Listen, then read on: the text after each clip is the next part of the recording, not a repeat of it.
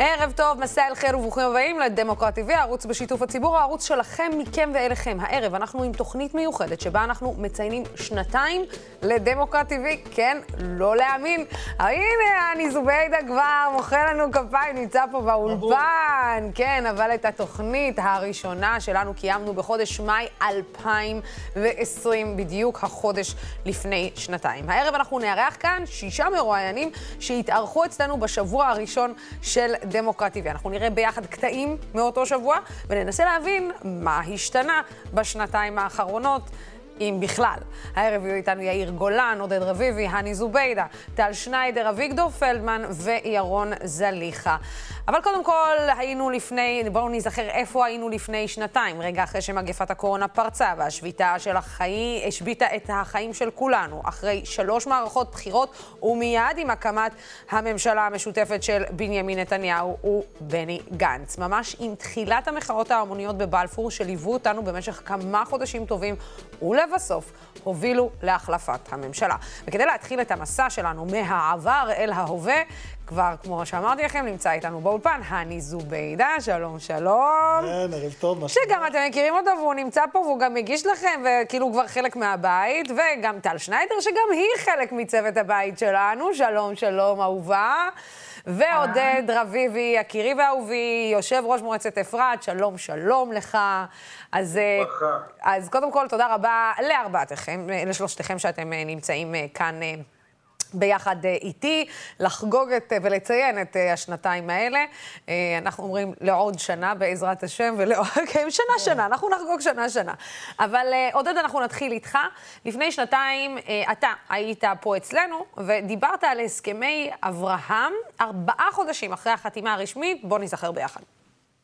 אני התאהבתי אה, בתוכנית אה, טראמפ מסיבה אחת מרכזית, שאני חושב שזאת התוכנית הראשונה שמסתכלת במציאות שנוצרה ואומרת בואו נתמודד עם מה שנוצר. כלומר, הסתכלו מתמונת לוויין, ראו איפה גרים יהודים, איפה גרו, גרים ערבים, ואמרו בואו נתחיל לשרטט מחדש, לא נחזור לדיונים היסטוריים של 67, 47, אה, לאן שאנחנו לא רוצים ללכת אחורה, בואו נתחיל לראות מה המצב עכשיו, איך אנחנו מייצרים עם זה משהו שיכול לעבוד טוב יותר. ואני חושב, כיהודי, דתי, מאמין, שמתפלל לפחות שלוש פעמים ביום בש... לשלום, אנחנו צריכים לתת לזה איזושהי הזדמנות. אה, אפשר להגיד, עודד, שיש, התפתחה ההזדמנות, לא רק נתנו הזדמנות, אלא עטנו על ההזדמנות, טסנו על ההזדמנות, ואנחנו במקום אה, שהוא הרבה יותר טוב מאיפה שהיינו, אבל אפשר גם להגיד במידה מסוימת שהוא די התקבע והוקפא. אפשר להגיד את זה, עודד? אפשר להגיד לגמרי, אם אני זוכר נכון את התזמון של התוכנית והרעיון, אה, זה אחרי ההכרזה על תוכנית המאה, וזה לפני החתימה על הסכמי אברהם. נכון. ובעצם מה שקרה בהסכמי אברהם זה שלקחו מטבע שייצרו בתוכנית המאה, שהייתה הסיפור של הריבונות, החלת החוק הישראלי, תקראי לזה איך שאת רוצה, ובמטבע הזאת שאולי הייתה אה, מטבע וירטואלית, שילמו אה, עבור הסכמי אברהם, את תוכנית המאה שכחו, את הפלסטינאים שכחו, והתקדמו במקום שכנראה גם יותר נוח לישראלים, גם יותר עניין את האמריקאים, ובטח שיותר רווחי למדינות המפרץ, וזה הסכמי אברהם.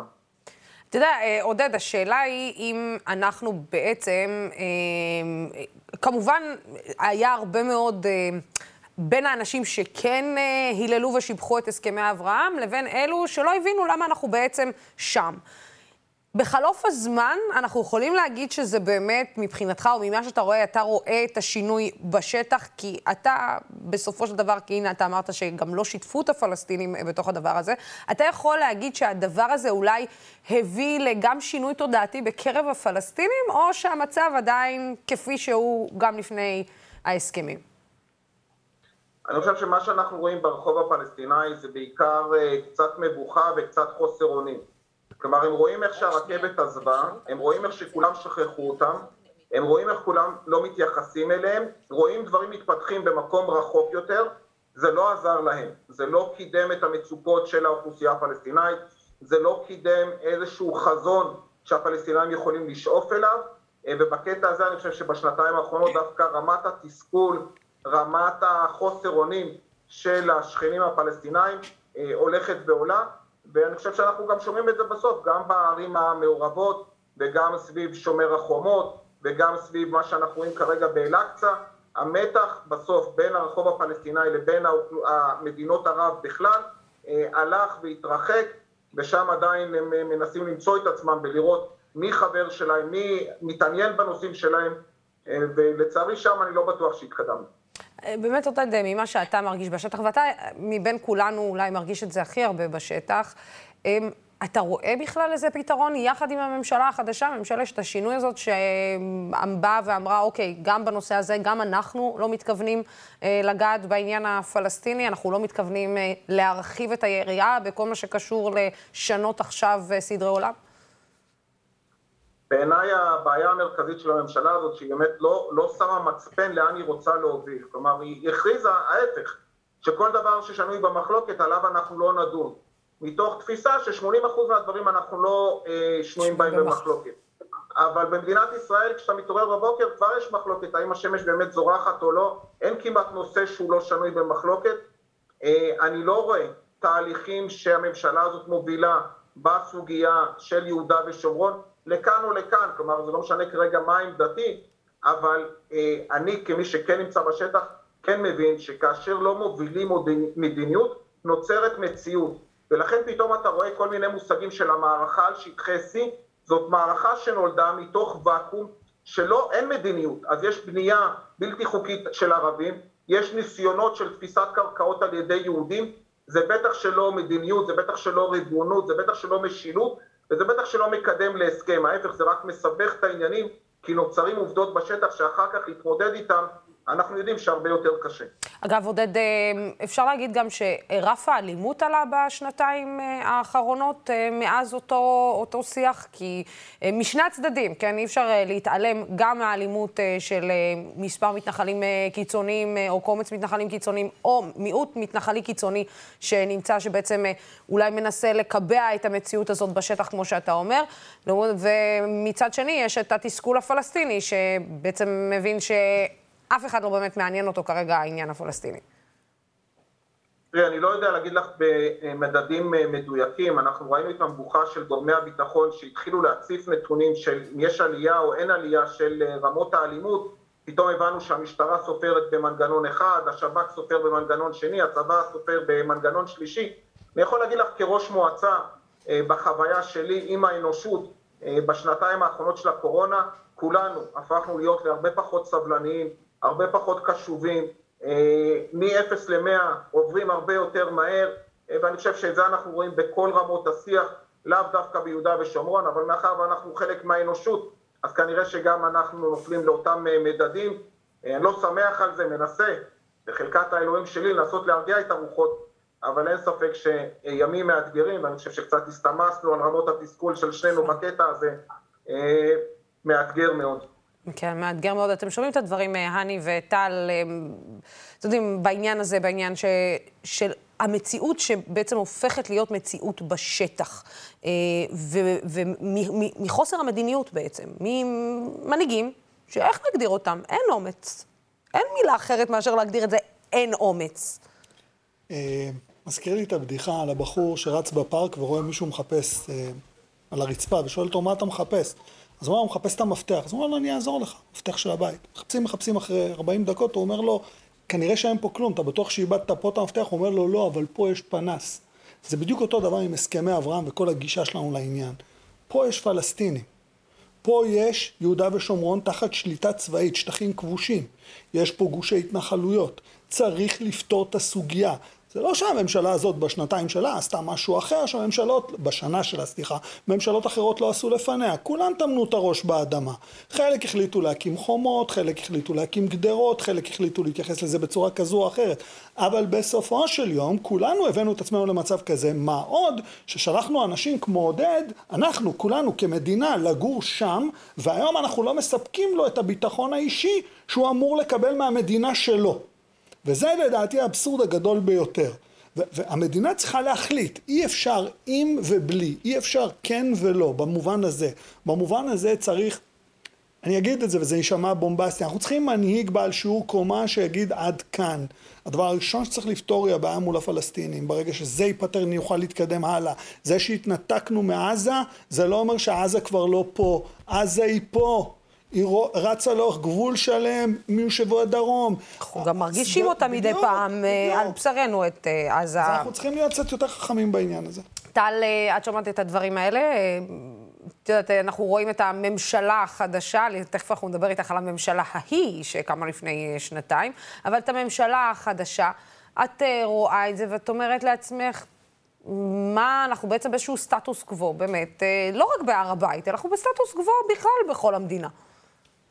כל, לוסי, אה, מברוק, מזל טוב על שנתיים. תודה רבה. את יודעת, אה, בתינוקות זה הגיל של ה-terrible 2, מתחילות, אה, מתחיל בבלגן ובעיטות וזה, אז בואי נראה איך זה יהיה בדמוקרט, אבל באמת כיף לעקוב וכיף להיות חלק מזה מהלידה, מהיום הראשון. כן, לגבי הסיטואציה, בניגוד לשנתיים פה, אני חושבת שלא עודד ולא אני תיארו משהו שהוא מאוד שונה ממה שהיה. לפני שהממשלה הזאת נכנסה לתוקפה. זאת אומרת, אה, אני לא רואה הרבה הבדל, אני אגיד לכם את האמת, הסטטוס קוו, החוסר פעילות המדינית, אין אה, מנהיגים אמיצים, זה לא, לא השתנה המון המון שנים, אפילו מלפני אה, נתניהו אפשר להגיד. מה, מה, יש פה איזשהו מהלך שאנחנו מדברים, דובר בעבר על אוסלו, מה זה, זה 93, יש פה מהלך שקרה מאז? מישהו עשה משהו? משהו השתנה? כלום, עכשיו תראו, למען האמת, בתחושת בטן שלי, גם הפלסטינאים כבר הפסיקו לצפות שישתנה משהו. הם מסתכלים על המנהיג המזדקן שלהם, ואומרים, אה, הים אותו הים, הישראלים אותם הישראלים, בגבעות אותו הדבר. לא, לא, לא קורה באמת שום דבר, ואין בשלות בכלל, אין אף מנהיג וגם אין אף עם פה שרוצה כרגע, העם הישראלי והעם הפלסטיני לא באמת רוצים שינוי, אחרת הם היו עושים משהו. הם לא מדברים אחד עם השני, הם לא בונים אמון אחד עם השני, אין כלום, כי פשוט האנשים לא רוצים, אם הם היו רוצים, הם היו מניעים לפעולה, הם לא רוצים. אז, אז אני לא יודעת להגיד לך, אה, את יודעת, אה, את אומרת איך יפתרו את זה, לתחושתי, מכיוון שהסיטואציה נמשכת כבר, כמה אנחנו, 55 שנה, או כן. תקנו אותי אם אני טועה. מה? אז, אז משהו הולך להשתנות בעשר שנים הקרובות? אחרי שהוא לא השתנה 55 שנה? באמת, אנשים חיים באיזושהי אשליה שיהיה תהליך. לא, אין כלום. ולא יהיה כלום, אני לא רואה את זה זז לשום מקום. מי חשב שאני אשמע אותך מצטטת את בנימין נתניהו? אה, שנייה. לפני שאני ממשיכה איתה. אני מצטערת, אבל אני חושבת שאנשים צריכים להסתכל במציאות בעיניים ולהבין שאם זה 55 שנה לא קרה שום שינוי, גם לא עומד לקרות.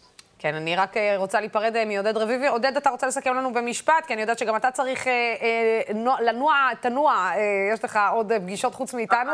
אני, אני במידה מסוימת מסכים עם טל, אבל אני חושב שבסוף, כמי שחי פה, נושם פה, אה, ומבין שיש מצוקה, לטמון את הראש בחול זה בטח שלא יפתור את הבעיה. גם אם 55 שנה אף אחד לא יתמודד איתה. אה, הלוואי ויימצא מי שיש לו את הכוחות ואת האומץ ואת התכונות של מנהיג אה, באמת להוביל משהו, לא יודע כרגע בדיוק מהו, אבל אין, אין ואקום ואין סטטוס קוו. בסוף נוצרת מציאות, והמציאות רק מסבכת את המצב, ולכן עדיף שמישהו יתחיל לנהל אותה. כן. ושיהיה במזל טוב. תודה רבה, עודד אה, רביבי יקירנו ואהובנו. תודה רבה שהיית איתנו, תודה רבה שאתה איתנו, אה, ותודה רבה בכלל עליך, אה, בלי שום קשר. לפחות אנשים טובים כמוך נמצאים בשטח בזמן הסטטוס קבועה המשוגע הזה. תודה רבה לך. טל, בדיוק דיברנו על העניין הזה של הממשלה והסטטוס קוו והדברים שבעצם לא באמת זזים. בוא נראה קטע שלך על הממשלה שהוקמה ממש החודש לפני שנתיים ועל הסיכוי שלה לשרוד. בוא נראה. לגבי איך שהממשלה הזאת מתפקדת, תתפקד, אני, זה מעניין אה, שאתמול היה אפשר לראות באמת בטקסים, נכנס פתאום אה, אבי ניסנקורן למשרד המשפטים, נכנס, אה, את יודעת, שר חילי טרופר לתר, לתרבות, זה מסמן איתות חיובי. יחד עם, זאת, יחד עם זאת, בממשלה הקול שלהם הוא שווה. הם לא יכולים לזוז בשום, הם לא יכולים לעשות שום דבר על, ה, על השולחן המדיני, הכלכלי, הביטחוני, החברתי. בלי הסכמה של הליכוד. בעצם זה סינדול אחד גדול. כולם ביחד נמצאים בתוך מעין, אה, מעין אה, קערה כזאת שאי אפשר לצאת ממנה ואי אפשר לעשות ממנה כלום. כי, ת, תראי, אנחנו תמיד אומרים שאת uh, סוג של uh, נביאה. Uh, רוצים או לא רוצים, מי שרוצה לקבל את הפרשנויות המדויקות ביותר צריך להקשיב לטל שניידר. אמרתי את זה אז, אני אומרת את זה גם היום. אה, סינדול אותו סינדול, רק... אה, מי זוכר מי זה אבי ניסנקורן? סליחה, כן, אבל מי זוכר אותו עכשיו? שהיה דבר כזה בכלל, שר משפטים בשם אבי ניסנקורן. שר משפטים לרגע הרבה יותר זמן ממה שהיה אופיר אקוניס שר משפטים. כן. שמינית רגע. זה נכון. אבל אני רוצה להגיד, בטקסט הזה שאני עוד מדברת אצלך, אני חושבת שעוד הייתי, אה, אה, לא רוצה להגיד אופטימית, אבל כאילו עוד חיובית יחסית, הממשלה באמת רק קמה, אבל תוך זמן קצר מאותו הרגע, אה, הודיע גפני שהם לא מתכוונים להעביר את התקציב בהתאם למה נכון. שהם סיכמו עם גנץ, ומאותה שנייה, אני גם בטוויטר וגם בכל הפרשנויות אמרתי, זה לא יעבוד, זה לא עובד. להבדיל, הממשלה הנוכחית שהיא ממש ממש הרבה יותר מורכבת והרבה יותר קשה, הייתה פה איזושהי סוג של אופטימיות לגביה, כיוון שבפעם הראשונה בהיסטוריה של המדינה הכילו את חברי המיעוט של החברה הערבית. וזה דבר שלא ראינו, וזה דבר באמת, באמת שלא ראינו אף פעם בתולדות המדינה.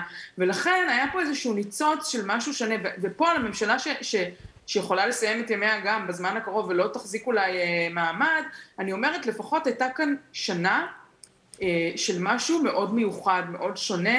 אני חושבת אישית, אה, לאנשים יש ביקורת מטורפת על נפתלי בנט, אני אין לי את אותה ביקורת שלהם יש, אני חושבת שהוא במסגרת המצב עושה עבודה מצוינת, אבל אני רוצה להגיד, עם נפתלי בנט, בלי נפתלי בנט, השנה הזאת תהיה שנה מאוד מיוחדת בהיסטוריה של המדינה. כי, כי יצעקו כל מי שצריך. כי מה, טל, זאת השנה שבאמת ניסו לה, להאמין לנתניהו, זאת השנה שבאמת ניסו לעשות משהו ביחד. לא, זה הש... מדברים על השנה עכשיו של ה-36, לא על אה. השנה של נתניהו, אוקיי. של המשנה ה-35. הקטע שהבאת, צריך להבין, זה ממשלה של גנץ ונתניהו. גנץ ונתניהו, נכון. אבל אני מדברת עכשיו על ממשלת ה-36 של לפיד ובנט. זו פעם ראשונה מזה עשרות שנים שיש כאן אחדות אמיתית במהות שלה. לא אחדות שבה נתניהו מזמין איזה מפלגת שמאל ואומר אני עושה ממשלת אחדות כדי לסתום חור ומצרף את, את, את, את התנועה או את מפלגת העבודה. יש פה ממש סיטואציה של power sharing, של חלוקת שלטון בין קבוצות מאוד מורכבות מהמדינה שלא היו בשלטון, חלקם אי פעם וחלקם עשרות שנים. אז אני יודעת שהחרדים זועמים, אנחנו מחרימים אותנו, אנחנו בחוץ, אבל אתם הייתם פה בכל כך הרבה קואליציות, והליכוד, אתם הייתם בשלטון 40 שנה. פעם ראשונה שיש קבוצות שהן ממש קבוצות שוליים. תחשבי, מתי מרצ היו בשלטון? ואני לא יודעת לעוד כמה זמן זה, זה, זה יישאר. הימים של רצח רבין. מרץ, עם ליברמן, עם בנט, את יודעת, שוב, לפני שנה הם היו שואלים אותנו את זה, אז אנחנו היינו מגחכים ואומרים לא אפשרי. והנה, זה קורה כבר שנה, ולכן לכשזה יסתיים, ואנחנו יודעים שזה יסתיים יום אחד, אנחנו נסתכל על השנה הזאתי בערגה, כי לא היה כדבר הזה, זו אחדות אמיתית. אנחנו נסתכל, אנחנו נסתכל על זה בערגה, את יודעת, השאלה אם זה באמת אה, ממשלת שיתוף פעולה, כמו שאפשר אה, לחשוב, כמו שאנחנו אה, רואים, או שזה שיתוק כמו הממשלה הקודמת שאת לא, דיברת עליה. לא, בניגוד למה שעודד אמר, הממשלה הזאתי העבירה תקציב העלתה לחיילים את השכר, אני יודעת כי אני אימא לחייל קרבי, את לא מבינה מה הולך בחשבון בנק שלו, אני בחיים שלי לא ראיתי כזה דבר. העלתה את השכר לחיילים קרביים, אה, מקדמת, קידמה כל מיני נושאים. אה, אה, אוקיי, יש בעיות כמובן, גם בתחום הבנייה וגם בתחום המחירים, אבל בהיבטים אחרים יש המון המון דברים. את יודעת, תסתכלי על שר המשפטים, האיש מלא בעשייה, גם מקדם מינוי שופטים, גם עושה שינויים, את יודעת, חוקים בתחום החזקת הנשק.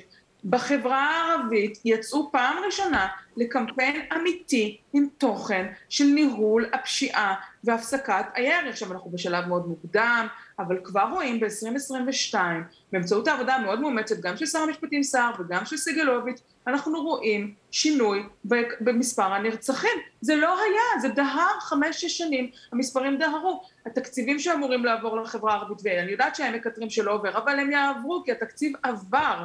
את רואה רפורמה עצומה בחינוך, את רואה דברים שתקשיבי ששותקו ולא נעשו המון המון שנים. עכשיו, את הסכמי אברהם עשה ראש הממשלה הקודם, וכל הזירה הפוליטית בירכה אותו על כך, אבל הממשלה הזאתי מצליחה לקדם ולהמשיך את הנושא הזה של הסכמי אברהם תראי את פסגת הנגב שהייתה אה, בערד, אה, אה, סליחה, בשדה בוקר, לפני פחות מחודש. שרי חוץ של, של, של ארבע מדינות ערביות עמדו בישראל וגינו פיגוע לצידו של שר החוץ הישראלי. מתי היה לנו כזה אירוע?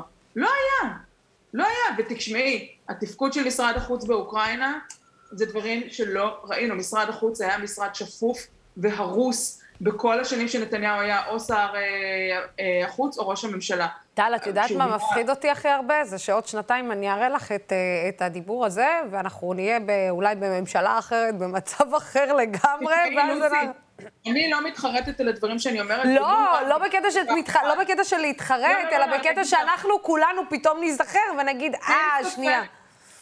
אין ספק שאנחנו הולכים עוד פעם לתקופה פוליטית מאוד קשה ומבלבלת, אבל תזכרי דבר אחד, אה, את כמי שאת ואני כמי שאני, העובדה שרע"מ, המפלגה של התנועה האסלאמית, היא חלק מהשלטון של המדינה, לא היה כדבר הזה, ואני רק מקווה שזה ימשיך להיות, שהם יהיו לשון מאזניים, ושהם ייכנסו, אם הליכוד יזכה, הם ייכנסו איתם בהמשך לממשלה, הם עשו פה תקדים פורץ דרך, דבר מדהים, שינוי מאוד גדול, שינוי היסטורי בתולדות המדינה. אה, הני, אתה שומע את הדברים. אה, טל, יש לך עוד קצת אה, זמן איתנו, או שאת חייבת לזוז? את חייבת. אז קודם כל, טל שניידר, תודה רבה לך, אהובה יקרה שלנו. כמובן שהצופים שלנו ימשיכו ליהנות ממך, ואנחנו נמשיך ליהנות ממך. תודה רבה. סגן שרת הכלכלה יריד גולן תכף יצטרף אלינו. כבר נמצא איתנו? כן, הוא כבר נמצא איתנו. איזה כיף שהצטרפת. אנחנו תכף פונים אליך, אבל הני, אני כן רוצה שנייה שתלך עם הסייפה של הדברים של, של טל, והשאלה היא... אתה יודע, אמ, בסוף אה, ישבתי עם בן זוגי שיחיה, וניהלנו שיחה על המצב, ואז הוא, כאילו, אנחנו שנינו מנסים להבין, אוקיי, יש לנו ביקורת על מה שקורה, אי אפשר להתעלם, אנחנו גם יודעים לבקר כשצריך, אבל בסך הכל, השמש זורחת במזרח, היא שוקעת במערב, ווואלה, קורים גם דברים טובים. אי אפשר להתעלם מהדברים הטובים שקורים. למה כל כך קשה לנו, בחברה הישראלית, לקבל לחז... את זה שקורה לנו גם טוב. כי צריך לחזור להתחלה של הדברים שטל אמרה. אנחנו במשך, לפחות, לא, אני לא אומר 12 שנים לפני הממשלה הזו, לפחות במשך 7 שנים, אנחנו עברנו פה מצב של... זה התעללות באזרחים, בגוף האזרחי, יוקר המחיה מזנק לשמיים, יש פה משבר דיור, יש פה משבר של תחבורה אדיר, יש פה משבר במערכת החינוך, יש פה משבר מול מיעוט של 23% מהאוכלוסייה, יש פה רציחות, יש פה פשע.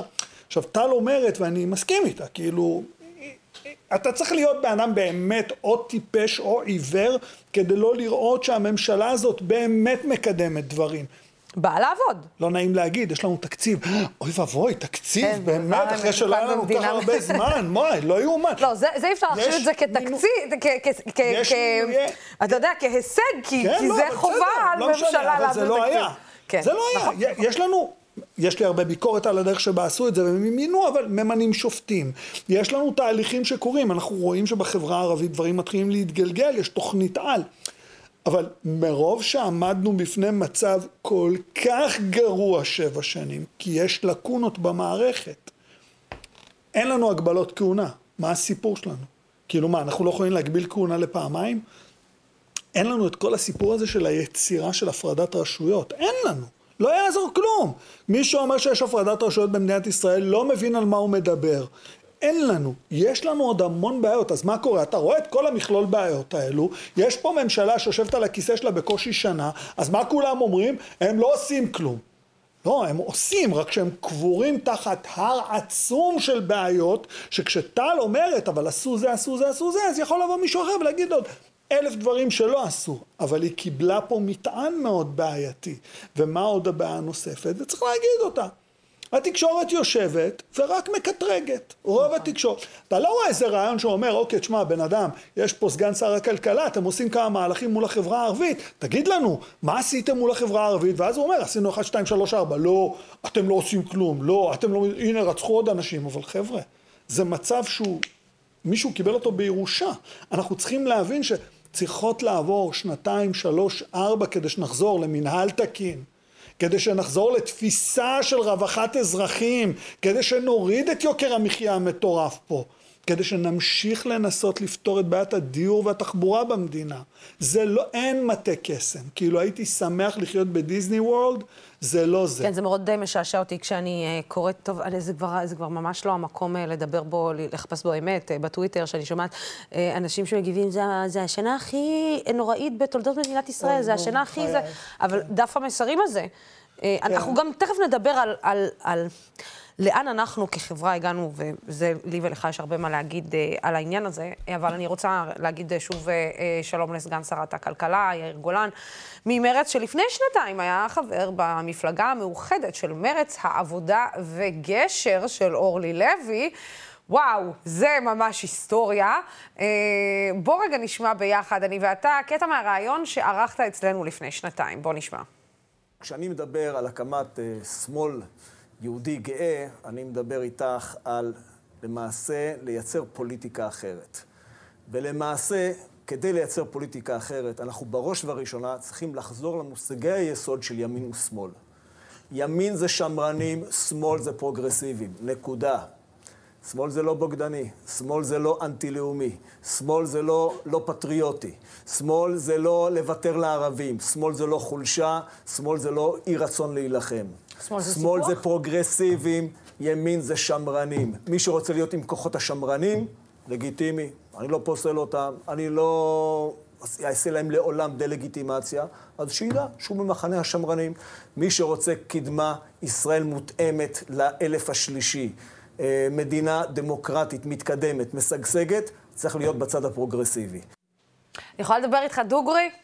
אה, סגן השרה? אני, אני תמיד מדברת איתך אה, דוגרי, אבל הפה שלך מסבך אותך וסיבך אותך לא פעם ולא פעמיים בשנתיים האחרונות.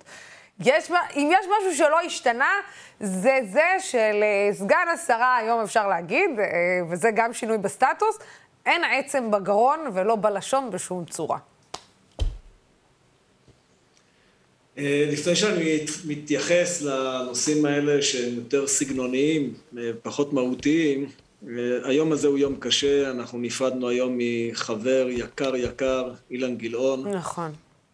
חבר כנסת ותיק, איש אוהב אדם ואדם של אנשים, מופת של התגברות על מגבלות הגוף האנושי ומופת של רוח אנושית גדולה, ואני מבכה את לכתו. זה באמת אה, יום קשה לא רק אה, למרץ, יום קשה אני חושב אה, לכל אזרחי ישראל. הלך מאיתנו שליח ציבור ומשרת ציבור מהמעלה הראשונה. זה, אני מסכימה איתך במיליון אחוז. אנחנו רק נגיד לצופים שלנו שמכיוון שהתוכנית הזאת מוקלטת יום מראש, אז בגלל זה לא התייחסנו לזה בפתח התוכנית, ובטח לא בפתח השאלה איתך. אבל אם כבר אתה פתחת את העניין של, של אילן גילאון, אם יש משהו שאפשר להגיד על אילן גילאון, זה שאילן גילאון אף פעם, אבל אף פעם לא שכח את תפקידו כשליח ציבור. לא עניין אותו ימין, לא עניין אותו שמאל, לא שמאל פרוגרסיבי, לא ימין שמרני, זה לא עניין אותו. בסוף הוא היה איש עקרונות, ובסוף אילן גילאון ידע בדיוק מה אומר צמד המילים שליח ציבור. ואני חייבת להגיד לך שבתור הציבור, חלק מהציבור, אני מסתכלת היום ועל חלק מנבחרי הציבור שלנו, וקשה לי להגיד את זה בפה מלא על מי שנמצא היום בכנסת. אתה מבין למה אני מתכוונת? יותר ממבין ממה שאת מתקדמת, אני, מתכוונת, אני ממש חש את זה בעצמותיי, וזה כואב, וזה מרגיז, וזה מקומם. אה, בסופו של דבר אנחנו רוצים, כן, אנשים שלא מחפשים אה, את שלושת הכ"פים הידועים של כוח, כסף וכבוד, אלא רוצים אנשים שבאמת אה, מחפשים את הטוב לשיטתם, אה, לגמרי מקובל שיש הבדלים אידיאולוגיים ותפיסות שונות של מהו הטוב הכללי, אבל אנחנו רוצים אנשים שבאים אה, לעבודתם כשליחי ציבור, לא בגלל הכסף, לא בגלל הכבוד, לא בגלל הכוח, אלא כדי באמת ליישם תפיסת עולם, כדי לעשות טוב לציבור הישראלי. ואני חושב שמבחינה הזאת אילן גילאון באמת היה מופת אישי שלא היה בו רבב.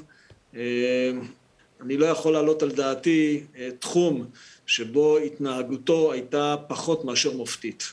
אתה יודע, אני מסתכלת עכשיו על הפריים אה, שלך, ואם לפני שנתיים הייתי שואלת אותך, אם אתה מדמיין שמאחוריך יהיה לצד המנורה וסמל סמלה של מדינת ישראל את התמונה של נפתלי בנט כראש ממשלת ישראל, אני חושבת שהיית אומר לי, אין מצב ביקום הזה שאני אהיה חלק מהתמונה הזאת מאחוריי.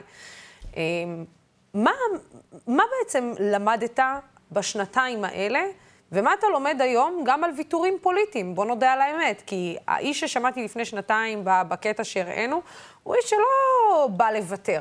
והנה אתה נמצא בממשלת לא רק שינוי, אלא גם ממשלה שאפשר להגיד שיש בה הרבה מאוד ויתור.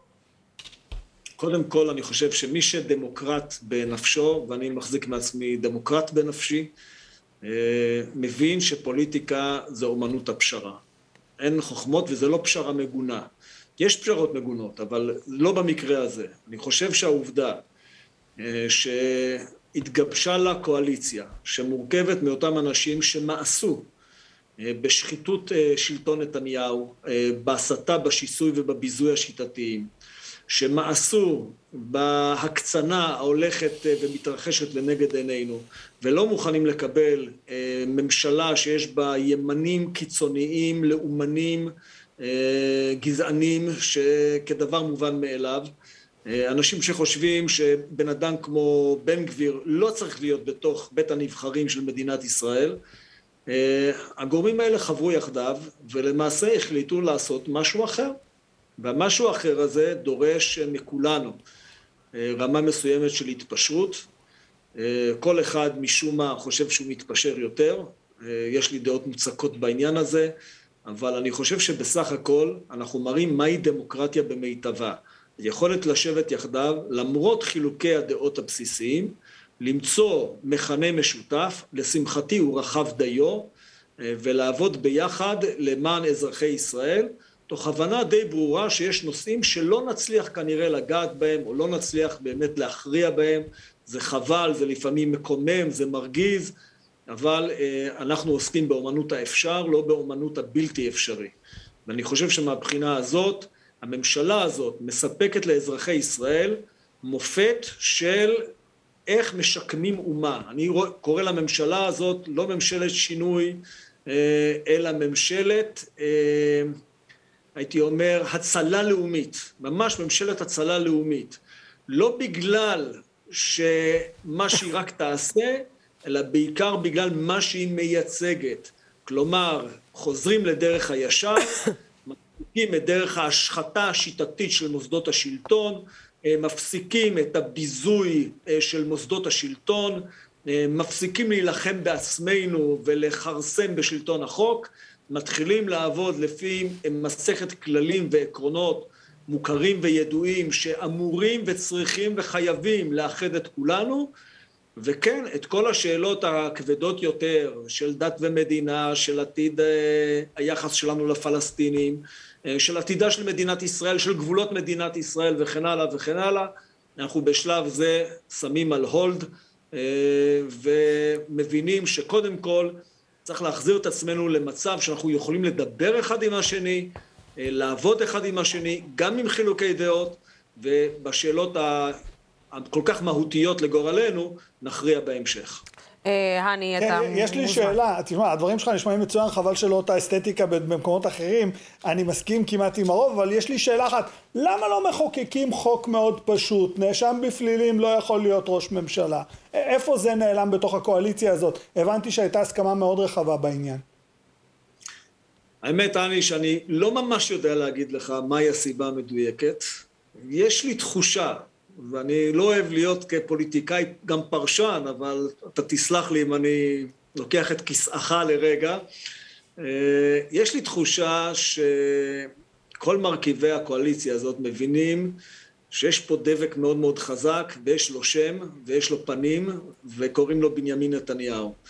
אה, ויכול להיות שלא רוצים, מה שנקרא, אה, להעלים אותו מהזירה הפוליטית, מכיוון ש... זה דבק חזק מאוד, זה איום על אה, כל מי שנמצא אה, בתוך הקואליציה הזאת, וזה איום בעיניי על כל אזרחי ישראל, ויכול להיות שכך ראוי וכך נכון. אני לא אומר את זה כאמירה מוסמכת, אני אומר את זה יותר ברמת הפרשנות וההשערה. אבל uh, זה המצב, אנחנו כולנו רואים אותו. אגב, הני, אני חייבת לשאול אותך, אתה דוקטור למדע המדינה, אתה קורא מודלים ואתה קורא... אני מחזירה לך את הכובע של הפרשן שלקח ממך כרגע, יאיר, אבל, אבל אתה, אתה רואה את כל, את כל מה ש... המודל הזה שקיבלנו, זה בכלל תואם איזושהי תיאוריה פוליטית כזאת או אחרת? היה אפשר לנבא בכלל סיטואציה כזאת? תשמעי, את זוכרת ששמענו בבחירות הראשונות שנתניהו נבחר? או, מ-2015? כן, זה היה... אה, תראי, יש פה תהליך. אנחנו לא יכולים להתעלם ממנו, לא את, לא אני. אני חושב שגם אה, יאיר זיהה את זה עוד בהיותו במדים.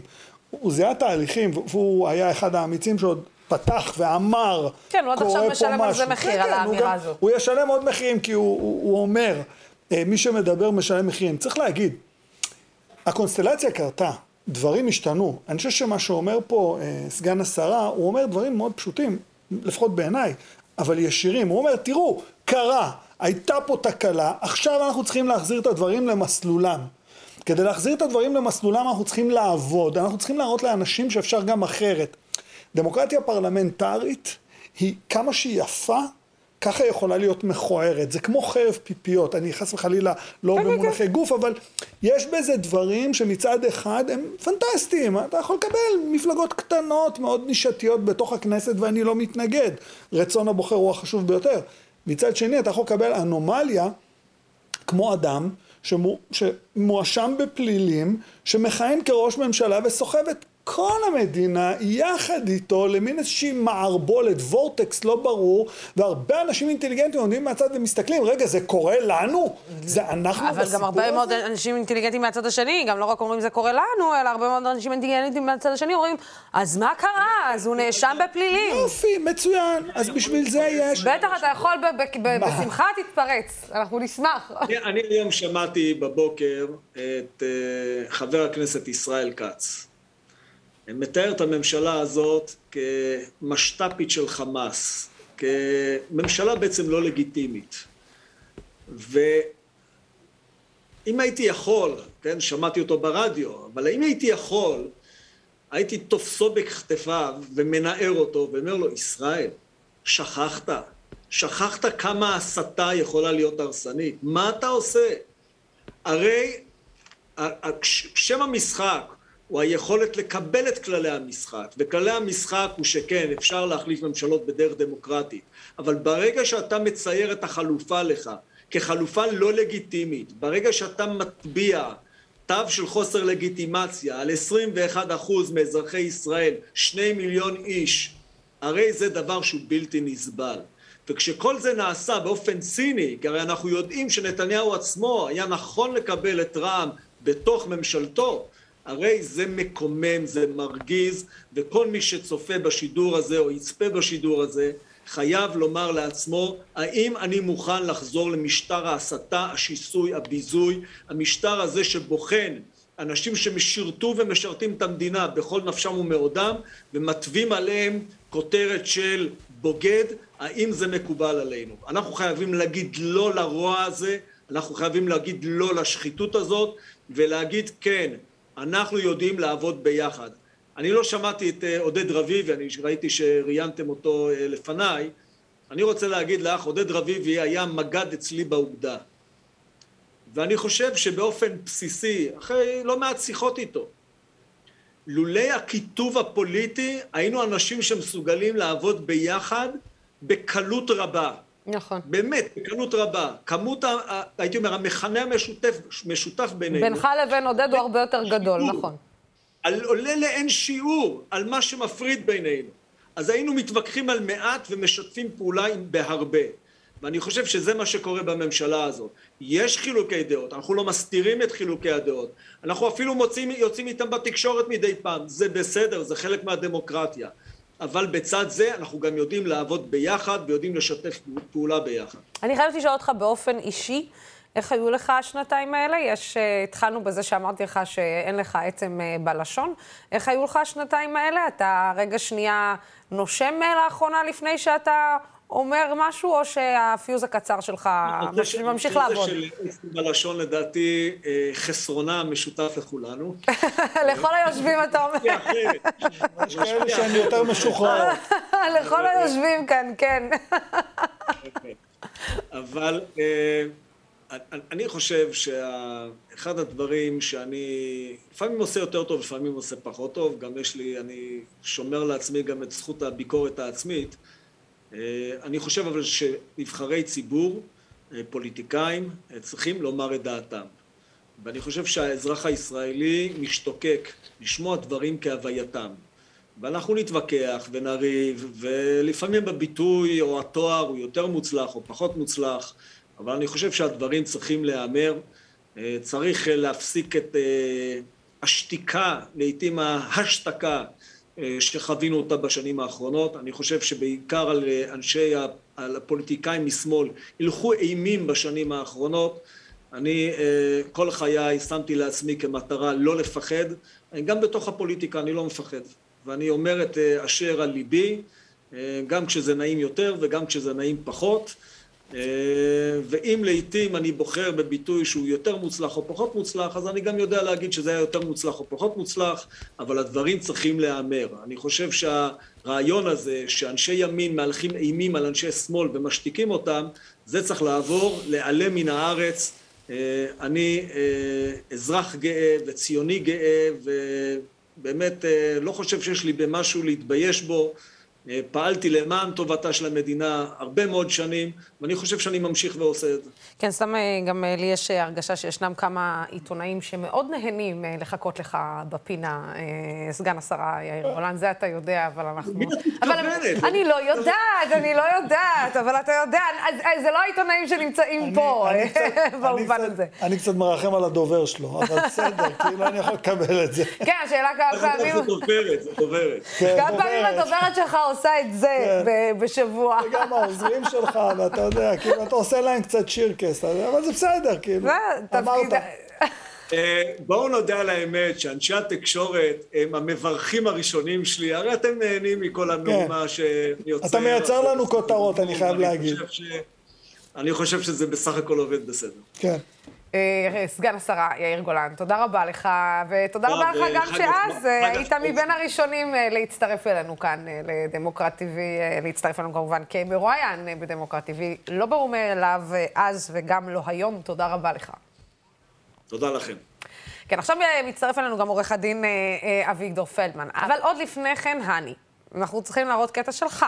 וואי, אה, מדבר... על השטויות שדיברתי.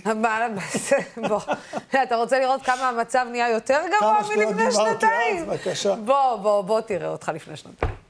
התקשורת פשוט עושה שירות דוב.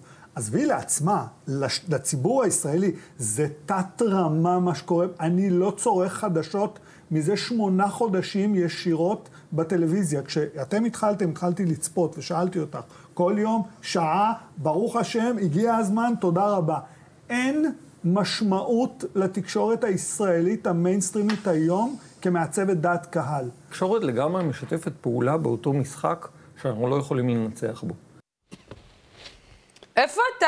אוקיי, תראה אותך שנתיים לא, לאחר לא, מכן אני אחזור בי ממשפט אחד. כן. יש משקל לתקשורת הישראלית בעיצוב דעת קהל, והוא תפקיד רע מאוד. ואני אגיד לך גם מה קרה, תשימי לב, מאז שדמוקרט עלתה באוויר, ואני שמח שהראית את הוידאו הזה, וגם אני שמח שהייתי שם. אה, אני ממשיך לצפות בדמוקרט. אני צרכן קבוע של המהדורה, אני, אני מסתכל גם כשאני מגיש אותה, אני בא עם ראש מאוד ביקורתי. אבל, אבל ראי מה קרה, למשל, בוא ניקח לדוגמא את ישראל היום, אוקיי? Mm-hmm. העיתון הנפוץ ביותר במדינה. כן. קרה, הייתה שם רעידת אדמה טקטונית. נכון. עורך ראשי הלך הביתה, החליפו מהכתבים וכולי וכולי. אני חושב שיש פה מצב, גם תראי מה קורה בערוצים המסחריים, דיברנו על זה גם קודם, מי אנחנו רואים, מה המקום שלהם, איזה סוג של חדשות אנחנו מקבלים.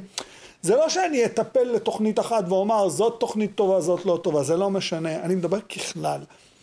אתה מרגיש כשאתה מסתכל על התקשורת הישראלית, שאתה מקבל more of the same, יותר מאותו דבר, וזה לא טוב. כאילו, נכון. אה, כמעט אין ביקורתיות. אתה רואה אנשים שאומרים דברים, אז אה, אהלן לוסי, מה שלומך? נחמד מאוד. כיף, כיף כן. כן. אנחנו נשב פה. את, את מקשיבה לרדיו? רוב האנשים כבר לא מקשיבים לרדיו, הם הולכים לפודקאסטים של אנשים ספציפיים שהם מאמינים להם. אני חושב שזה תהליך לא בריא. דמוקרטיה, אחד מהבסיסים החשובים ביותר שלה, היא תקשורת ביקור, ביקורתית ונשכנית.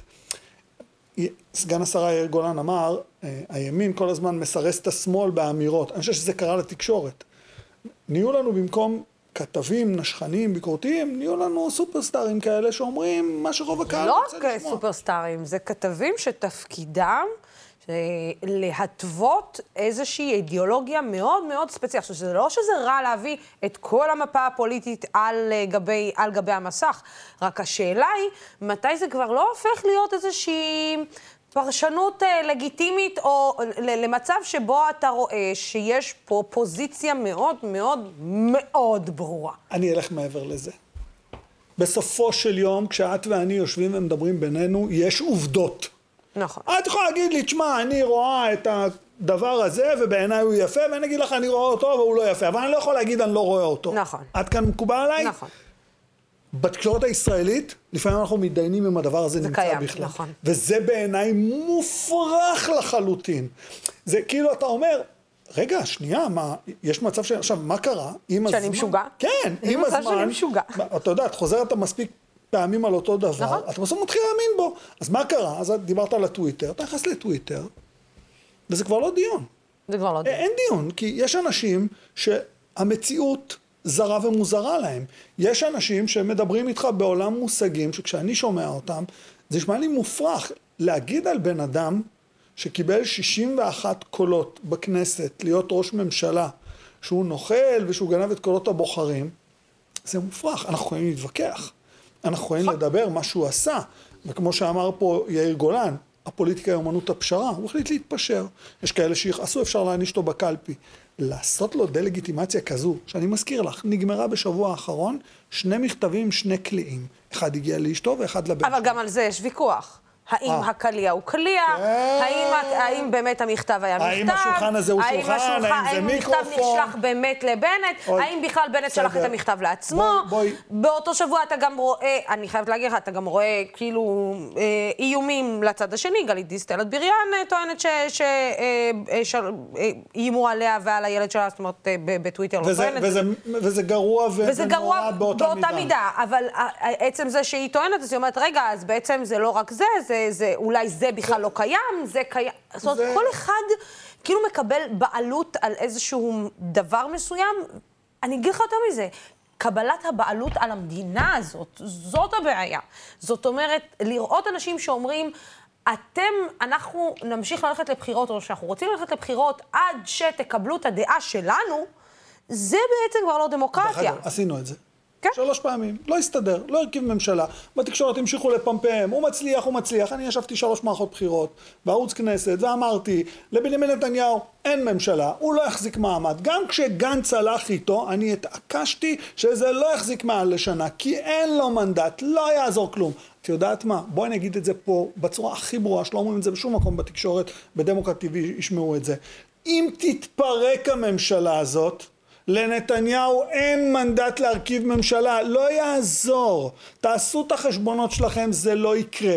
התקשורת עושה שירות דוב לתפקיד שלה ולחברה הישראלית. זה לא שאני אומר שהתקשורת צריכה להיות צייתנית, כנועה וכולי וכולי, אבל בחייאת רבקום, תוציאו את הראש מאיפה שהוא נמצא. אבל אתה יודע שלפחות אה, בזמן של אה, נתניהו היה קצת יותר אקשן אה, ממה שיש עכשיו, והתקשורת מחפשת אקשן, בוא נודה על האמת. בוא נגיד שלום רגע באותו נושא לעורך הדין אביגדור פלדמן, שלפני שנתיים אתה היית פה, פה אצלנו ודיברת על ההסכם הקואליציוני בין נתניהו לבין גנץ. בוא נשמע מה היה לך להגיד אז. בואו נדבר על ההסכם הקואליציוני. כנראה שהציבור לא יודע. ההסכם הקואליציוני אכן עבר בבג"ץ, אבל בג"ץ אמר, והיועץ המשפטי אמר, אני לא מוכן אבל לחוקים שההסכם הקואליציוני מחייב לחוקק. כנסת עבדה שבוע ימים ותיקנה תיקון קיצוני של חוק יסוד הממשלה, הפכה אותו לחוק יסוד ממשלת חילופים, הכניסה בו שינויים לאין סוף, מעולם לא היה לנו תן לי, תן לי דוגמה לאחד השינויים שהם... ממש... ראש ממשלה חלופי. ראש הממשלה החלופי נועד מראש כדי להגן על נתניהו, כדי לייצב אותו במעמד של ראש ממשלה לכל אורך התקופה. שניים, הוא נועד להגן גם על גנץ, כדי ש... שאם נתניהו לא יפרוש בתום המועד, החוק מפריש אותו אוטומטית. הוא יושב על כיסא מפלט שהחוק מעיף אותו החוצה. אבל זה דבר חדש, זה דבר שלא היה לנו, הוא טוב, הוא רע, צריכה הכנסת להתעמק בו לדעתי. אה, עורך הדין אה, פלדמן, אה, אנחנו נמצאים כרגע באיזשהו מצב שבעצם יש דברים שהתקבעו מאז, אבל אני חייבת לשאול אותך, אתה זוכר כמה הארץ רעשה וגעשה בזמנו על החיבור הזה בין בני גנץ לבין בנימין נתניהו. האם היום אנחנו בנקודת הסתכלות אחורה יכולים להגיד שבמידה מסוימת גנץ עשה לא רק צעד אמיץ, אלא גם במידה מסוימת הציל אותנו מכמה דברים שאולי לא רצינו להגיע אליהם. ממה הוא הציל אותנו? מכמה דברים אולי ומצבים שלא היינו באמת רוצים להגיע אליהם.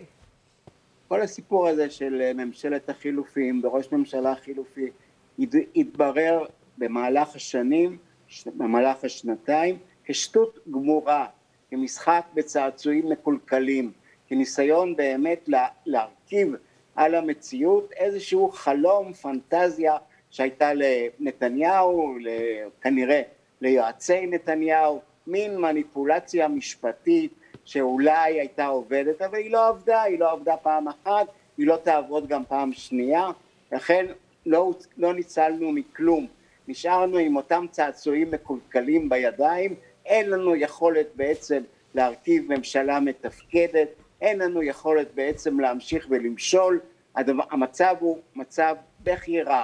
אני קיוויתי אז באותו רעיון שראיתי קודם, שבג"ץ אה, יתערב, שבג"ץ יגיד, טוב, הסכם קואליציוני, אוקיי, עכשיו צריך לחוקק. אז הגשנו גם בג"ץ נגד החוק, גם 11 שופטים ביטלו, לא קיבלו את הבג"ץ, ואז אנחנו משחקים באמת באיזשהו משחק שאין לו כללים, שאפשר לשנות את הכללים כל פעם שרוצים.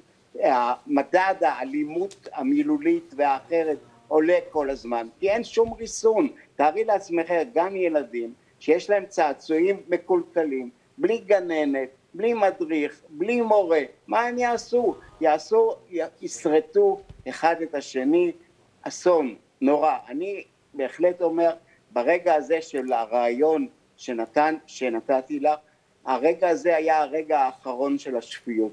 הרגע האחרון שבו עדיין קיוויתי שאולי בג"ץ יעשה משהו, מישהו יעשה משהו, מישהו יבוא לגן הפרוע הזה, אבל אף אחד לא בא, הכל נשאר אותו דבר, הכל נשאר מה, ש, מה שנתניהו ספג, בנט סופג, מה שכל כללי המשחק שלא היו אז, גם לא נוצרו מחדש.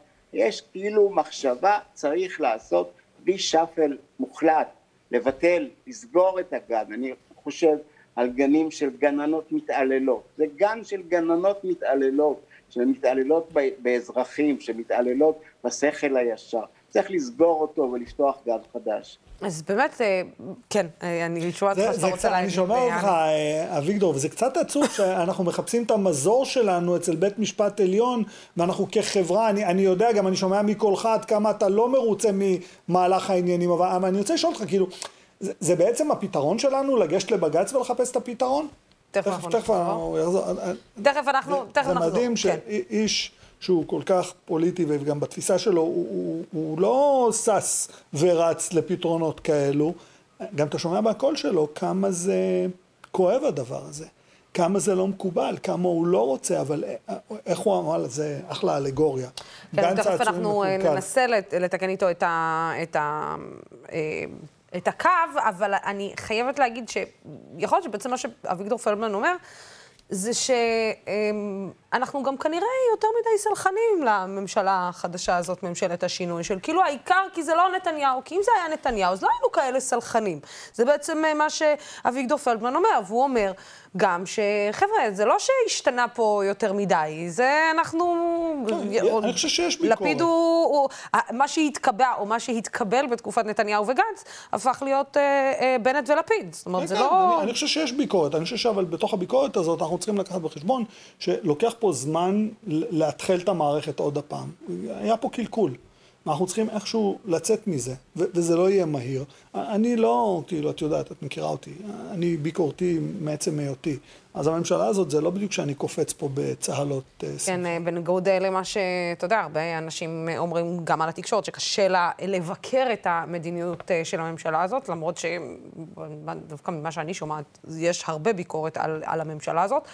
אבל עכשיו נמצא איתנו פרופסור ירון זליכה, שלפני שנתיים עוד תכנן את המסע הפוליטי האישי שלו. שלום, שלום לך, פרופסור זליכה. אהלן, לפני שנתיים לא תכננתי. לא, לפני שנה... תכננתי אותם בדיוק שלושה חודשים לפני הבחירות. לפני הבחירות. אפשר להגיד שנה. שכן, ש... שנה. שנה פלוס. כן. אבל בוא נשמע מה אמרת על שר האוצר החדש דאז, ישראל כץ, שנכנס לתפקידו ממש עם הקמת דמוקרטיבי. בוא נראה. שר האוצר החדש של מדינת ישראל הולך להתרסקות. אם הוא הולך להקשיב לעצות של אגף תקציבים, הוא הולך להתרסקות לא בעוד שנה, בעוד שבוע. כן, ישראל כץ אנחנו מדברים. בעוד שבוע. שלא לא, לא עוקב אחרי כל מה שקורה. אם ישראל כץ כן. לא יבין שמי שקלקל את המשק הישראלי בעשור האחרון לא יכול להמשיך לנהל אותו, אז הוא יגמור את הקריירה שלו ביום הראשון שהוא נכנס לתפקידו. מה זה, זה, זה, אני מניחה שהרבה לא השתנה מאז, אה, פרופסור זליכה. השתנה לרעה, דרך אגב. אבל כן, מה שחזינו אז לישראל כץ, אה, אכן התגשם. הוא לא הצליח אה, בתפקידו, בלשון המעטה, הוא לא הצליח לעצור את מחירי הדיור, הוא לא הכין את המשק ליציאה מהקורונה ולגל התפרצות המחירים שאירעה מיד אחרי תום המשבר, ו... או תום, סליחה, מיד אחרי הבחירות, ושר האוצר הנוכחי עוד הרבה יותר גרוע ממנו. הוא עוד העז להעלות את נטל המיסים המוטל על כתפינו בעוד 20 מיליארד שקלים. הוא בהצהרות שלו ובצעדים, אם יהיה זמן אני אפרט, הוא תדלק בעצמו את גל עליות המחירים בכלל ואת גל עליות המחירים בדיור בפרט, והצליח בשנה האחרונה להעלות את מחירי הדיור ב-200 אלף שקלים, שזה סכום יותר גבוה ממה שישראל כץ וכחלון וגם מי שהיה לפניו הצליחו ביחד. אני לא מבינה, אז תנסה להסביר לי את זה, פרופסור זליכה, אני לא מבינה.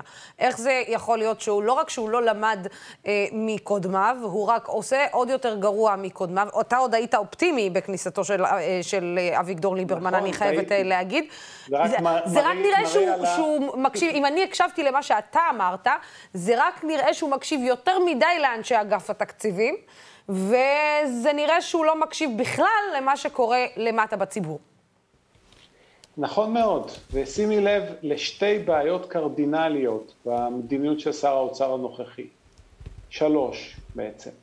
בעיה ראשונה, הוא ממשיך את אותו הקו של להעלות מאוד את נטל המיסים על כתפי האזרחים והעסקים הקטנים, ומהצד השני להוריד את נטל המיסים לבעלי ההון ולחברות הגדולות, והכל תוך הגנה, המשך ההגנה על המונופולים בישראל.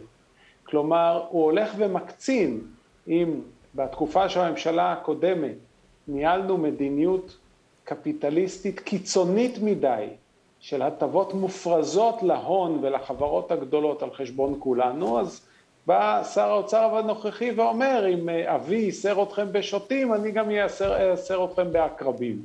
ילך עוד יותר קיצוני.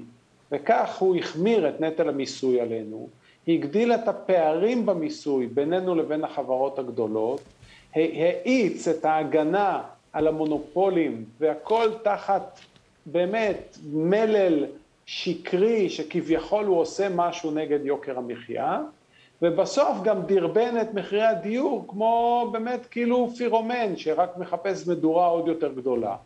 התחיל בלהעלות את אה, את מס הרכישה, מה שדרבן כניסתם של עוד הרבה מאוד משקיעים לשוק והאיץ את העליות, המשיך בהתעלמות שלו מהאינפלציה, מחוסר הבנה שאינפלציה היא מדרבנת של מחירי דיור, מכיוון שככל שהאינפלציה עולה בעצם הריבית הריאלית הופכת להיות עוד יותר שלילית, מה שמגדיל את מחירי הדיור. אז זו בעיה ראשונה, העוגנים של המדיניות הכלכלית שלו שגויים לחלוטין, ממש לחלוטין, 180 מעלות הוא צריך לזוז. הבעיה הקרדינלית השנייה זה חוסר אמינות מוחלט, מוחלט. למשל, הוא מדבר על כך ש... כל הממשלה הזאת מדברת על כך שהיא נלחמת למען הסביבה ומפנימה את משבר האקלים ותעשה כמיטב יכולתה כדי אה, אה, להקטין את הזיהום שאנחנו כולנו תורמים לו. כך למשל, היא העלתה את המיסים על כלים חד פעמים בטענה שזה מזהם. אך כיצד זה מתיישב עם כך שהיא מעלה גם את המיסים על הרכב החשמלי? כיצד זה מתיישב עם זה שהיא יקרה את התעריפים של התחבורה הציבורית? אגב, יקרא את התעריפים של התחבורה הציבורית בזמן שהוא ושר התחבורה הכריזו שהם בעצם מפחיתים את מחירי התחבורה הציבורית. כאילו הציבור מטומטם, אתה תעלה לו מחירים, רק תגיד לו שאתה מוריד. ממש הזיה מוחלטת. והבעיה הקרדינלית השלישית זה, סליחה על הצופים שלנו, שבתמימותם האמינו שממשלת, הממשלה החדשה היא ממשלת שינוי, הם פתחו בגל של מינויים פוליטיים, רקובים, מופקרים, מושחתים, בחברות הממשלתיות. תראו מה קרה רק לפני שבוע, שדוב בהרב, שהיה מנכ"ל אמדוקס, התמנה להיות יושב ראש חברת החשמל, הוא התפטר אחרי שלושה שבועות. שלושה שבועות, אחד מגדולי המנהלים בכל הזמנים בישראל, הואיל בטובו להיות יושב ראש חברת החשמל, ואחרי שלושה שבועות ברח. למה? כי הציפו לו מתחת לפרצוף מינויים פוליטיים מהיקב ומהגורן, שלא מסוגלים להיות בחברה כל כך גדולה. והיום בבוקר למנות את רוני מילו ליושב ראש כביש חוצה ישראל, אחד מה, אחת מהחברות הענק בישראל שאחראיות על פרויקטי תשתית גדולים. מה הקשר? אתם מפקירים אותנו. שלא לדבר על כך שהממשלה הזאת מלאה מלאה בעשרות תפקידים מיותרים, מנכ"לים מיותרים, וראש ראש ממשלה חליפי, ושרים מיותרים, וסגני שרים מיותרים, כולם פשוט בדיחה אחת מוחלטת, ומי שיושב בממשלה הזאת, התשובה היחידה שלו זה שהוא בא לעבוד. לעבוד במה? לעבוד במה? את יכולה להסביר לי אחרי שנה במה הם עובדים? חוץ מלבלבל את השכל שהם לא בנימין נתניהו, אז לפחות במישור הכלכלי הם הרבה הרבה יותר גרועים מממשלת אבל אתה יודע, כאילו, אני, אני מנסה לחשוב רגע, אני שומע את כל מה שאתה אומר, ו... חני אה, פה... אה, אני עם חלקים אה, גדולים מהדברים שלך, פרופסור זליכה מסכים, ואז עולה השאלה, אוקיי, לאן הולכים מכאן? כי אתה מדבר, א', אתה מדבר על תשתיות של משרד האוצר, אתה מדבר בעצם על נערי האוצר, שהם בעייתיים, ואנחנו מודעים לזה, אתה מדבר על שרים ש... על האגף ה... פקידותי. כן, כן, מדבר, אתה מדבר על שרים שאנחנו מגלים שהם מייצרים מנגנונים מאוד בעייתיים, ואז בסוף אתה גם מדבר על ניהול. וכן, אני זוכר, עד שכבר הסכים מישהו בעל שיעור קומה לבוא ולקחת חברת תשתיות רצינית במדינת ישראל, הוא בורח אחרי שלושה שבועות, כי הוא מבין שמביאים אותו כדי להיכשל. אז אנה פנינו מכאן? אני רק רוצה, רוצה להזכיר לך, אני, שמיד בתום הבחירות ראיינתם אותי פה בדמוקרטית טבעי, נכון. ואני הזהרתי שא', אנחנו עומדים בפני גל אינפלציוני, והסברתי גם מה צריך לעשות כדי לנטרל אותו. הזהרתי שאנחנו עומדים בפני האצה חמורה בהתייקרות הדיור, האצה חמורה בהתייקרות הדיור, וגם כאן הסברתי בדיוק מה, אני, מה צריך לעשות כדי לעצור את זה. והזהרתי שהבורסה הולכת ומתמוטטת בארצות הברית וגם זה יקרין. מאז ועד היום באמת הבורסה ירדה משיאה ב-22 אחוזים והיא תרד עוד בעשרות אחוזים לדעתי. ולכן הממשלה אולי הקשיבה לדמוקרטי טבעי ולרעיון שלי ועשתה בדיוק הפוך, ההפוך. וזה לא הפקידים רק, זה שר האוצר וזה יאיר לפיד וזה נפתלי בנט וזו המדיניות שלהם לרסק את הכלכלה הישראלית מכיוון שלמדיניות שלהם יש גם נהנים. אתה יודע מי הנהנים? החברות הגדולות ובעלי ההון והמונופולים, שבמקרה או שלא במקרה גם מימנו את המפלגות שלהם. תסתכל על כל מפלגות הקואליציה, מבנט, דרך גנץ וכלה ביאיר לפיד. מי הטייקונים שנתנו ערבויות, או גדעון סער, מי הטייקונים שנתנו ערבויות להקמת המפלגות האלה? האלה. בואו ניקח לדוגמה את אלפרד אקירוב. אחד מגדולי הקבלנים.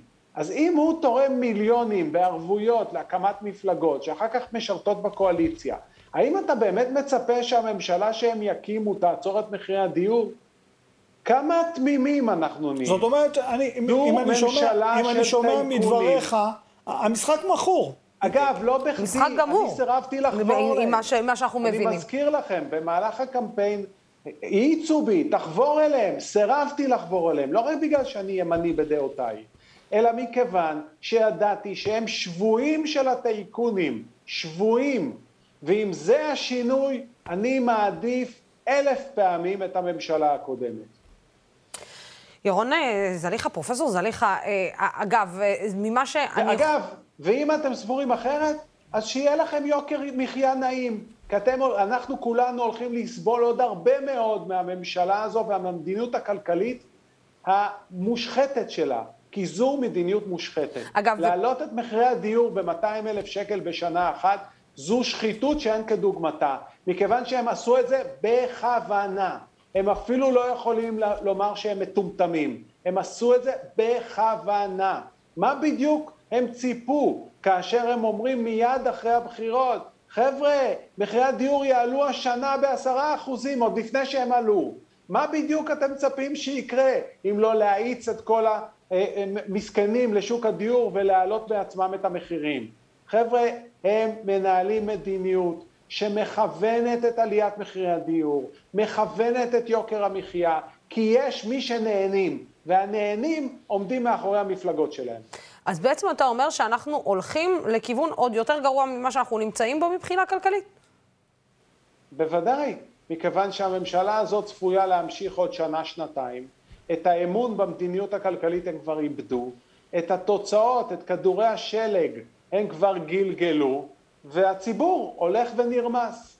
זאת הציבור, הציבור ישלם. לעלות, הוא משלם כבר עכשיו, משלם כבר עכשיו.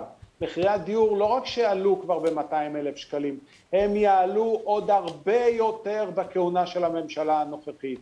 ומיד בעוד כמה שנים יבואו ויגידו, לך למשל לוסי, אחרי שכבר דחו את גיל הפרישה לנשים, הם יבואו ויגידו, צריך לדחות את גיל הפרישה שוב, כי אי אפשר להחזיר את המשכנתה לפני שתפרשי לפנסיה. זה המחיר שאנחנו משלמים על השגיאות הקולוסליות האלה.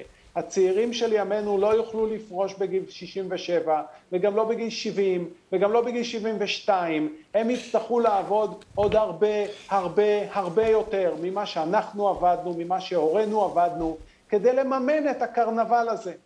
כן, אה, אנחנו גם ככה לא יוצאים לפנסיה, אנחנו כעצמאים. העיקר גולן אומר כן. לנו שהם עובדים, יופי, אני מאוד שמח שאתם עובדים, זה התרופה, רק במה אתם עובדים ולמען מי אתם עובדים? זו שאלה קצת יותר טובה מהשאלה האם אתם עובדים. כן, אני רואה שאתם עובדים. עובדים נגדנו. פרופסור זליכה, דברים אה, כמו תמיד אה, מאוד אה, ברורים. אנחנו, כמו תמיד, חוזרים אליך רק כדי לעשות השוואות למה היה ואיך היה, ולצערנו, אנחנו נכנסים... אני מאוד אשמח שאת תראייני אותי בעוד שנה ותקריני לי את הרעיון הזה ותגידי לי שטעיתי. אה, אנחנו, אנחנו כולנו... לא נעים להגיד, כולנו אה, נשמח. כולנו נשמח, ויש לי הרגשה קלה שכנראה זה לא יקרה. כן. אה, אבל אנחנו נצפה לעוד שנה ונראה, אנחנו נדבר עוד לפני, הרבה לפני. פרופסור זליכה, תודה רבה לך. אני... איזה מזל שלא דיברתי איתו על הגז בכלל, כי כאילו, הוא בכלל לא היה חוטף עליך תחפה ועכשיו... כולנו כבר גם ככה על הרצפה. הוא מחייך, אבל כאילו אם היית שואלת אותו על הגז, פה כולנו היינו יכולים לקפל את הבסטה וזהו. לא, את יודעת מה הדבר הכי כאילו, זה, זה מדהים אותי, הוא, הוא מומחה בתחומו, כן? כאילו, אני זוכר את הסרט אה, אז עם דורון צברי, אה, לא שתת השקשוקה שהוא עשה, עם ירון, עם גיא רולניק כן. ועם אה, דני. וזה מדהים, כאילו, האיש מומחה בתחומו, הוא אומר את הדברים חזור ושנה. עכשיו תגיד, תקשיבו, תגידו, בסדר, יש חלוקה פוליטית וזה. תבוא תגיד לו, תשמע, בוא תהיה שר אוצר שנה. אם אתה עושה בלאגן, תממש, בוא תנסה. אנחנו חותכים אותך. כאילו, אנחנו מנסים מה שאנחנו לא מנסים, לא נושמים.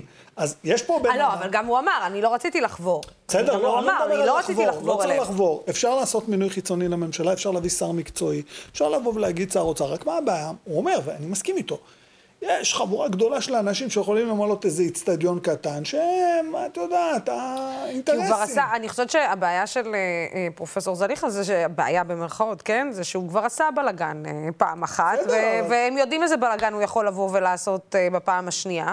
אה, ונראה לי שדווקא מהקשרים של הון ושלטון, שאנחנו מכירים אותם מהדברים שהוא ציין, יש אנשים שלא רוצים שהוא יעשה את הבלאגן הזה שוב. את חוזרת לבעיה הכי אה, גדולה שלנו כחברה. שלנו, כן. אה, מי, מי מדבר על ימין ושמאל? אבל לסיום, הני, אני רוצה כן לשאול אותך, מבחינה חברתית, כי נגענו הרבה בפוליטיקה, בחברה השנייה לא נגענו. אתה כל הזמן, ההאשטג שאתה משתמש בו, אין ימין ושמאל. כן. זה לא ימין ושמאל. שמאל וימין אה, זה כן, לעיוורים. בדיוק. שמאל וימין זה לעיוורים. אבל, אבל לשם מקטלגים אותנו כל היום. כן, בסדר, כי זה נוח נראה- לאנשים, אבל... וזה נראה שהפכנו להיות עיוורים, הני. כן, כן, אבל תשמעי, אם חד-הורית בפריפריה, ואם חד-הורית בתל אביב, ומי שעני ולא גומר את החודש, ואנשים מוחלשים, וערבים, וקהילת הלהטב"ק, וכל מי שנמצא מחוץ למעגל המרכזי, שזה רוב האנשים, שהילדים שלהם, הם לא יכולים לעזור להם לקנות דירה, הביטוח הרפואי שלהם על הפנים. עצמאים ויגמרו עם ביטוח לאומי של 2,200 שקלים, ועם זה יצטרכו לחיות. ספר לי את זה. אנשים ש... אנשים- אבא שלי. כן, אנשים שלא לא מוצאים את עצמם. זה הרוב. עכשיו, אני יכול להתווכח, תבוא ותגיד לי, כן שטחים כבושים, לא שטחים כבושים, כן שלום, לא שלום, כן יש פלסטינים, לא פלסטינים, בסדר, סבבה. אבל יש לנו שליש מהילדים במדינת ישראל, הם מתחת לקו העוני, הם רעבים. זה עובדה, זה נעול. יש לנו בעיה פה, כשפרופסור זליכה אומר, ואני מאוד מעריך את זה, שהוא מדבר על זה שיהיה יותר גרוע, שיהיה ברור, יש פה אנשים שההבדל בינם לבין קו העוני הוא 100 שקלים. נכון. בום, אתה מתחת לקו העוני, פתאום קוראים לך עני, ויש לזה משמעויות. ביטוח לאומי מכניס המון כסף, הממשלה לוקחת את כל הכסף ומסתדרת איתו לדברים אחרים. עד שהיה מנכ"ל אחד, שפיגל, שאמר, רגע, אני לא רוצה לתת לכם את הכסף, כמעט עשו לו, אני לא יודע, פוגרום. עכשיו, קורים פה דברים, ובמובן הזה, זה הדבר שהכי מציק לי, ועל זה דיברנו לפני התוכנית. אין סולידריות, אפס. אתה רואה מישהו אחר, אז אתה אומר, אה, זה ערבי, זה מזרחי, זה ניצול שואה, לא מעניין, לא מעניין, לא מעניין. בסוף אתה מסתכל ואתה סופר את ה-אה, אה, אה, זה רוב האוכלוסייה.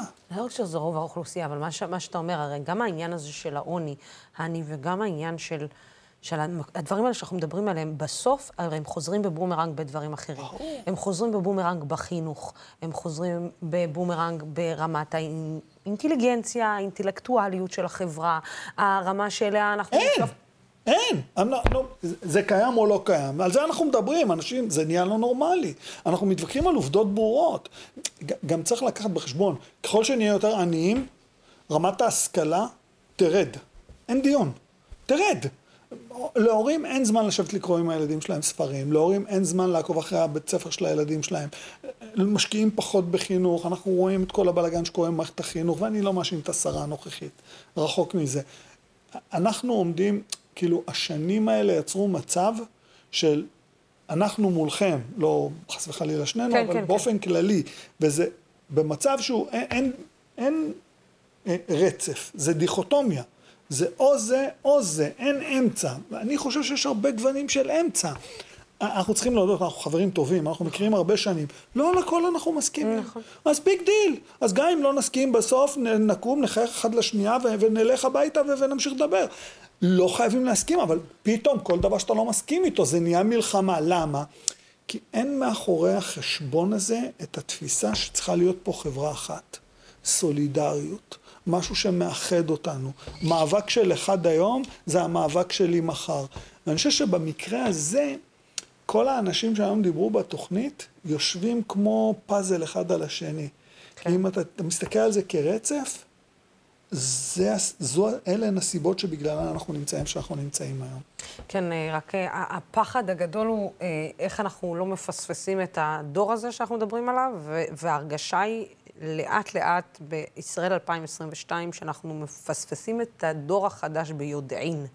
כי כשאני מסתכלת על צעירים ואני רואה מה מעניין אותם, ולא נכנסנו בכלל לעניין הזה של הרשתות כן. החברתיות, והשינוי המטורף שהם עשו בשנים האחרונות, שם לא, לא היינו. אבל תחשוב, אולי אני אשתף את הצופים שלנו באותו רגע שאני ואתה ישבנו באותו אולפן, ואתה באת יום למחרת אה, אותו סיפור אז עם אה, אה, בנצי גופשטיין, ואמרת לי, איך יכול להיות שאני לא הייתי באולפן באותו רגע?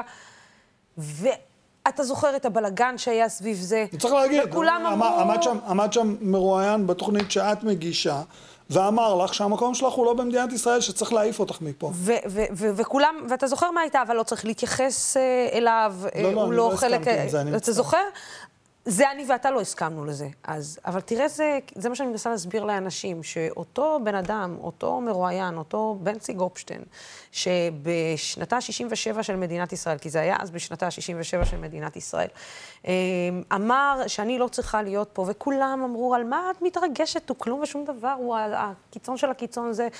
יש להגיד שהיום הוא יושב בכנסת ישראל כעוזר אה, של אה, איתמר בן גביר, והוא זה שפתח אה, אה, אה, את הלשכה יחד עם איתמר בן גביר בשייח' ג'ראח אה, לפני שנה, עם האירועים אה, שבעצם פוצצו את, ה, את, כל ה, את כל המרחב שאנחנו חיים בו.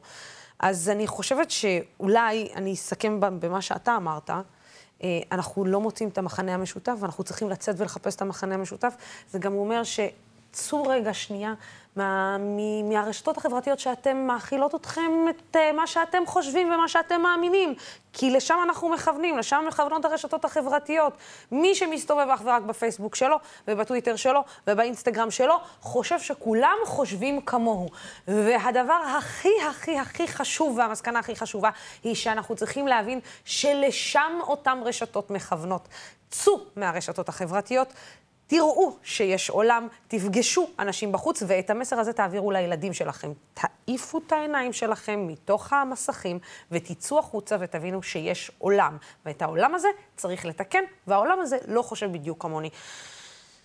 הני זוביידה. איזה כיף היה איתך. איזה כיף רבה. נו. מזל טוב, מברוק. מברוק, מברוק גם לך, גם אתה איתנו. כל עאם כבר, ואנתם אה, אה, כן. נכון, ועיד אל-פטר, אה, כל עאם טוב חיר, כסינו אינתו סלמין, עיד אל-פטר שמח למי שחוגג. אה, מחר אנחנו נשדר בשעה שש את התוכנית שיחה אישית, והפעם תוכנית מיוחדת לימים שבין אה, יום השואה ליום הזיכרון, עם הבמאי ארי פולמן. אני חייבת להגיד לכם שזאת הייתה אחת השיחות המעניינות ביותר שהיו לי בתקופה האחרונה. בנוסף, ביום רביעי בשעה שש אנחנו נשדר פה את הסרט ואלסים בשיר של אה, פולמן. ביום רביעי בשעות הבוקר אנחנו נשדר בשידור שני את הסרט שהכין יוסי לוי עבור דמוקרט TV, חיים את המלחמה על הטראומה של חיילי צה"ל במלחמת יום הכיפורים.